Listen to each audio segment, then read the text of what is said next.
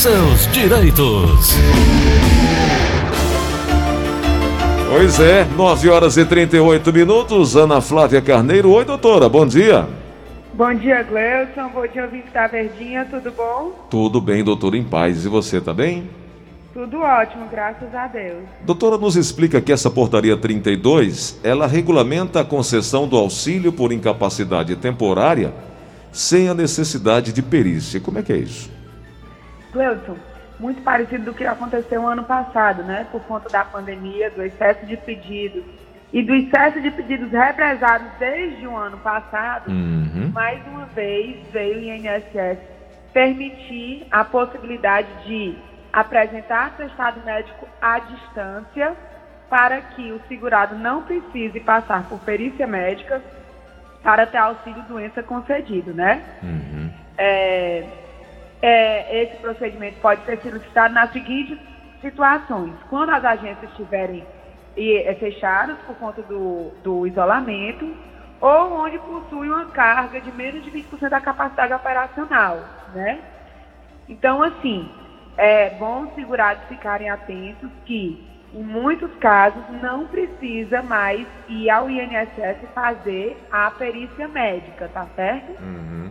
Agora, importante, Gleuson, o que tem que conter no atestado médico para que ele seja analisado pelo INSS? Porque já peguei muitos casos aqui no escritório de é, auxílio-doença solicitado à distância que foi negado porque o atestado não estava dentro das normas exigidas pelo INSS.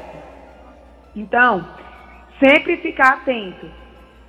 O, o, o primeiro ponto, data estimada do início dos sintomas da doença, tem que constar no atestado. Ter redação legível e sem rasuras. Ter assinatura e identificação do profissional emitente com o CRM, né, que é o número do Conselho Regional de Medicina. Possuir informações sobre a doença, preferencialmente com o CID. Hoje em dia, muitos médicos não estão querendo colocar CID no atestado médico o INSS solicita o CID, tá? E precisa também informar o período de repouso estimado, para poder o perito do INSS saber por quanto tempo ele precisa conceder o auxílio doença, tá certo? Uhum. Ficou então, claro. É, o, o prazo máximo de concessão desse novo modelo de auxílio doença é de 90 dias e não é possível, diferente do que vinha acontecendo antigamente, né? Porque o que, que aconteceu no modelo passado? O INSS dava 30 dias e o segurado tinha que ficar pedindo prorrogação. Prorrogação em cima de prorrogação. Esse novo modelo pode ser dado prazo máximo de 90 dias e não é possível pedir a prorrogação. Se o tempo dado de afastamento, 45 dias, 60 dias, 90 dias, não for suficiente para se recuperar da doença, o segurado vai ter que é, solicitar outro auxílio doença. Doutora, um outro assunto que eu queria falar é sobre o atestado médico, né, que é um dos, dos documentos mais importantes quando se refere ao pedido, à solicitação do auxílio doença. Para evitar problemas e para agilizar na concessão do benefício, o que é que precisa constar? O que é que precisa ter de indicativo nesse atestado? Pronto, Gleuton.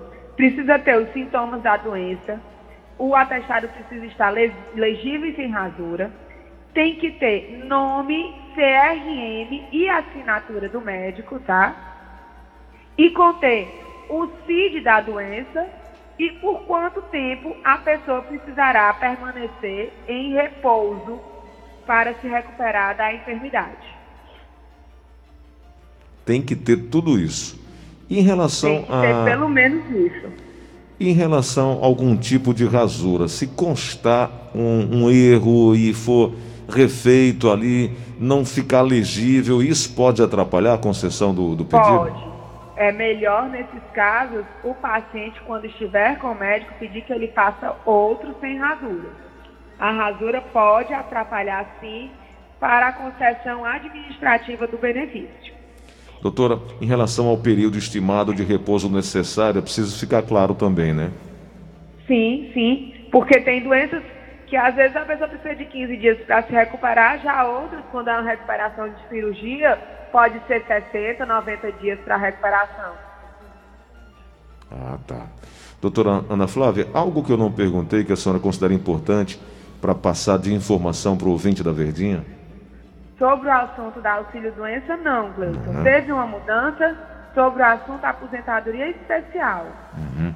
A dona Francisca de Parnaíba, no Piauí, ela disse que deu entrada na pensão por morte, tem quatro meses e continua em análise. Esse período de demora para, para análise está dentro do prazo? É razoável isso? É, Gleuton. A gente já falou, né, que o INSS firmou um acordo com, com a Procuradoria de Justiça e os prazos vão voltar a ser cumpridos a partir de agosto. Até agosto, o INSS ainda está sem a obrigação, entre aspas, de cumprir os prazos estabelecidos em lei e a, nessa decisão, tá? Então, para a dona Francisca, assim, se fazem só quatro meses, entre aspas, está dentro do prazo, porque o INSS está sem prazo, né? Mas em breve ela deve estar, é, o INSS deve estar solicitando a ela o cumprimento de exigências. Às vezes é, é pedindo documentos pessoais, ou, ou atestado de óbito, documentos que comprovem tanto a qualidade segurada como o direito que ela está solicitando. Ok. Tem na linha da Verdinha pergunta chegando. Alô, quem fala? Evandro. Meu amigo Evandro, Oi? bom dia. Seja bem-vindo. Qual a pergunta? Eu queria fazer a pergunta, doutora, por favor. Pois não, pode fazer. Doutora, em 2016 eu fui ao INSS na Machado de Assis. Aí cheguei lá, o rapaz olhou tudinho, disse que ah, o meu tempo estava cumprido tudinho, mas eu tinha que ter 65 anos. Faltava 3 anos. Quando eu fui, voltei lá, estava na pandemia, não pude, fiz é, essa por via conferência, deu indeferido, entrei de novo indeferido, tudo indeferido. E aí, como é que eu faço? Eu não estou entendendo, só dá indeferido e eu tenho que fazer presencial? Doutora.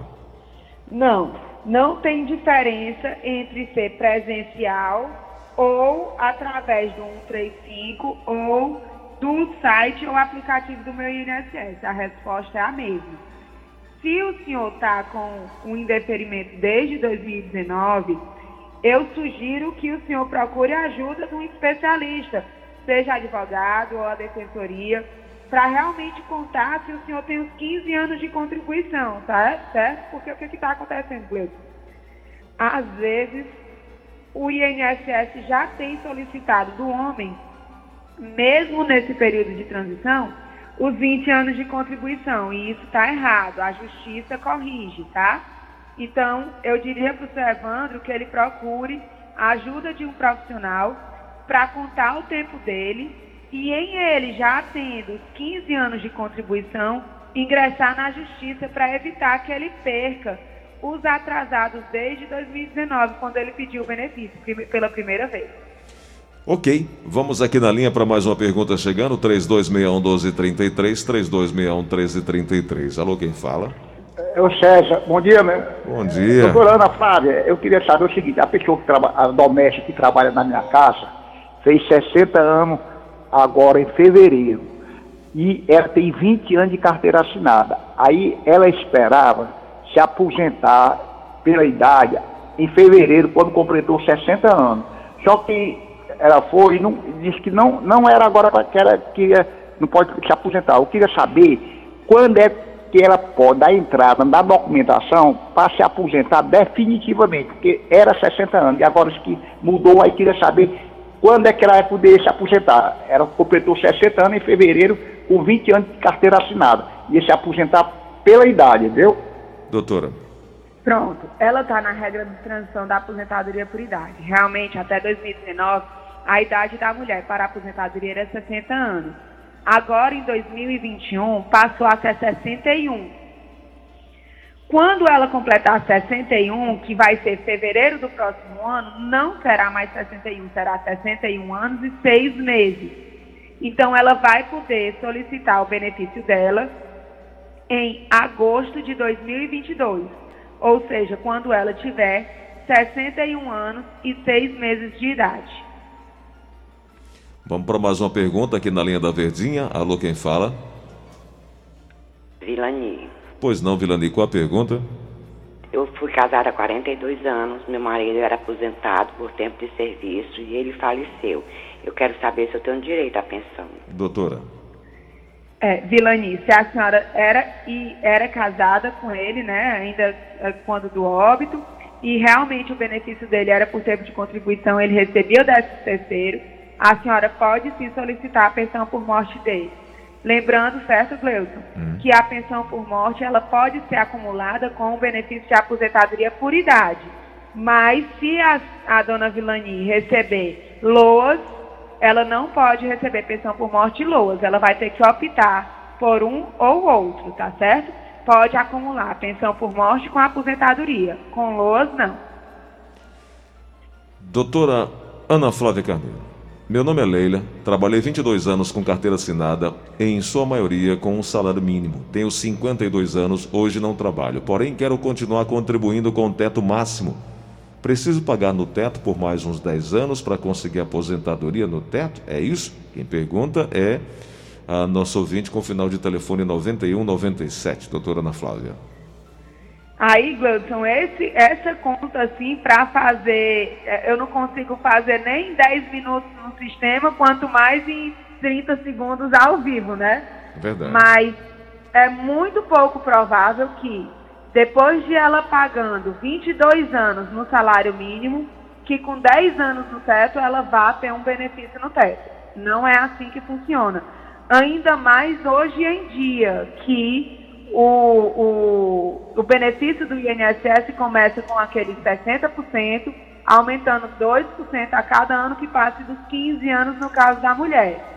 Então, e, e sem ter descarte, Gleison. Na regra anterior, existia o descarte das 20% menores contribuições.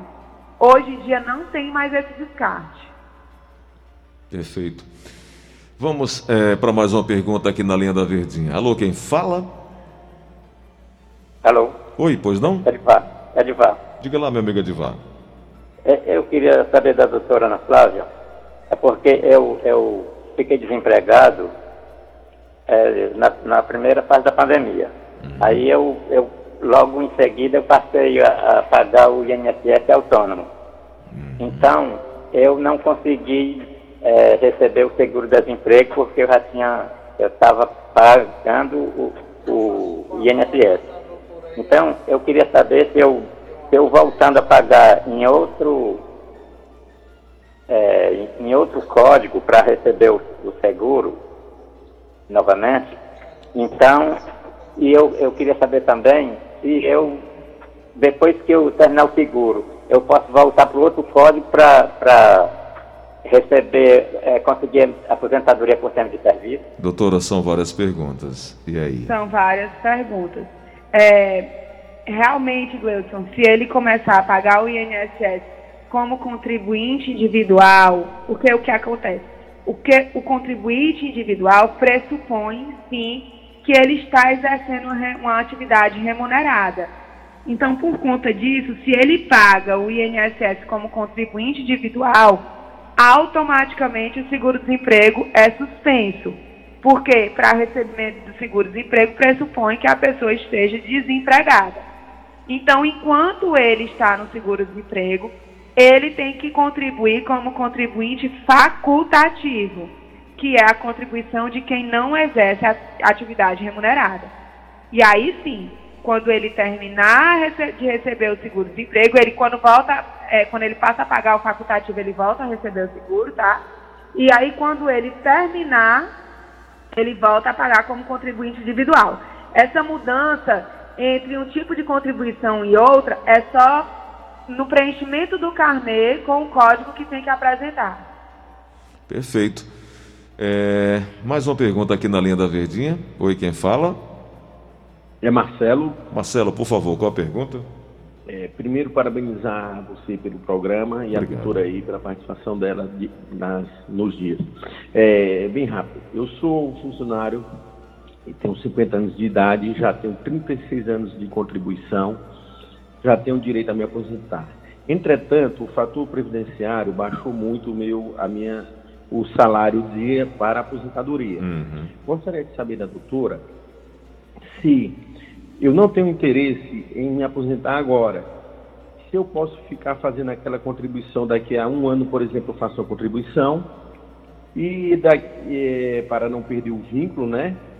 E se eh, porque eu pretendo me aposentar daqui a uns cinco, uns cinco ou seis anos, ou seis, eh, sete anos, sendo que eu vou me desligar do emprego agora. Se isso tem sentido e se tem futuro. Doutora, a pergunta é muito boa. Muito obrigado, Marcelo. Gleuton, é, a primeira coisa, assim, se ele tem 36 anos de contribuição, é, ele completou os 35 anos pós-reforma. Então, muito provavelmente, ele não tinha direito adquirido nas regras antes da reforma da Previdência, né? Uhum. E aí, quando a gente passa após reforma, com 36 anos, a contagem dele começando com uns 20 anos, né? Ele tem 16 anos, passando 32%. Com os 60 que começa 92. Então, assim, dependendo do salário que ele contribui, tá? Se for acima do mínimo, talvez seja interessante ele continuar contribuindo para atingir os 100% para não ter tanta perda no momento da aposentadoria. Hum, Eu não sei se eu me consegui fazer entender. sim, sim. Né? Porque se ele tem 36 anos, ele está com 92%. Se ele contribuir mais 4 anos, ele atinge os 100%. Então, se for acima do salário mínimo, talvez seja interessante. Ele pode procurar ajuda para fazer um planejamento previdenciário e fazer um, um valor do, de quanto ficaria o salário-benefício dele no futuro. Seria interessante para ele. Perfeito. Doutora Ana Flávia Carneiro, muito obrigado por conversar conosco hoje, por nos ajudar a esse entendimento. Obviamente, muitas pessoas ficam sem respostas porque o tempo ele é curto, né? Não dá para atender a todos. Mas amanhã nós temos, nós temos um, um- novo momento. E aí eu convido as pessoas que nos mandaram perguntas e ficaram sem respostas hoje a participar amanhã mais cedo, a partir das nove e meia da manhã. E aqui a gente passa os contatos que a equipe da doutora Ana Flávia eh, passa essa primeira, esse primeiro momento de informação para que você possa buscar seus direitos. 3244-6025, 3244-6025, lembrando que Fortaleza é 085, né? E o 99686-3123. Doutora Ana Flávia, obrigado, viu? Eu que agradeço, Gleudson. Amanhã, Gleudson, vamos tentar esclarecer algumas coisas sobre o tema 709 da aposentadoria especial, tá? Porque tem Fechado. muita gente com dúvida, tá certo? Fechado. Obrigado. Até amanhã, fiquem com Deus, em paz e com muita saúde. Até amanhã.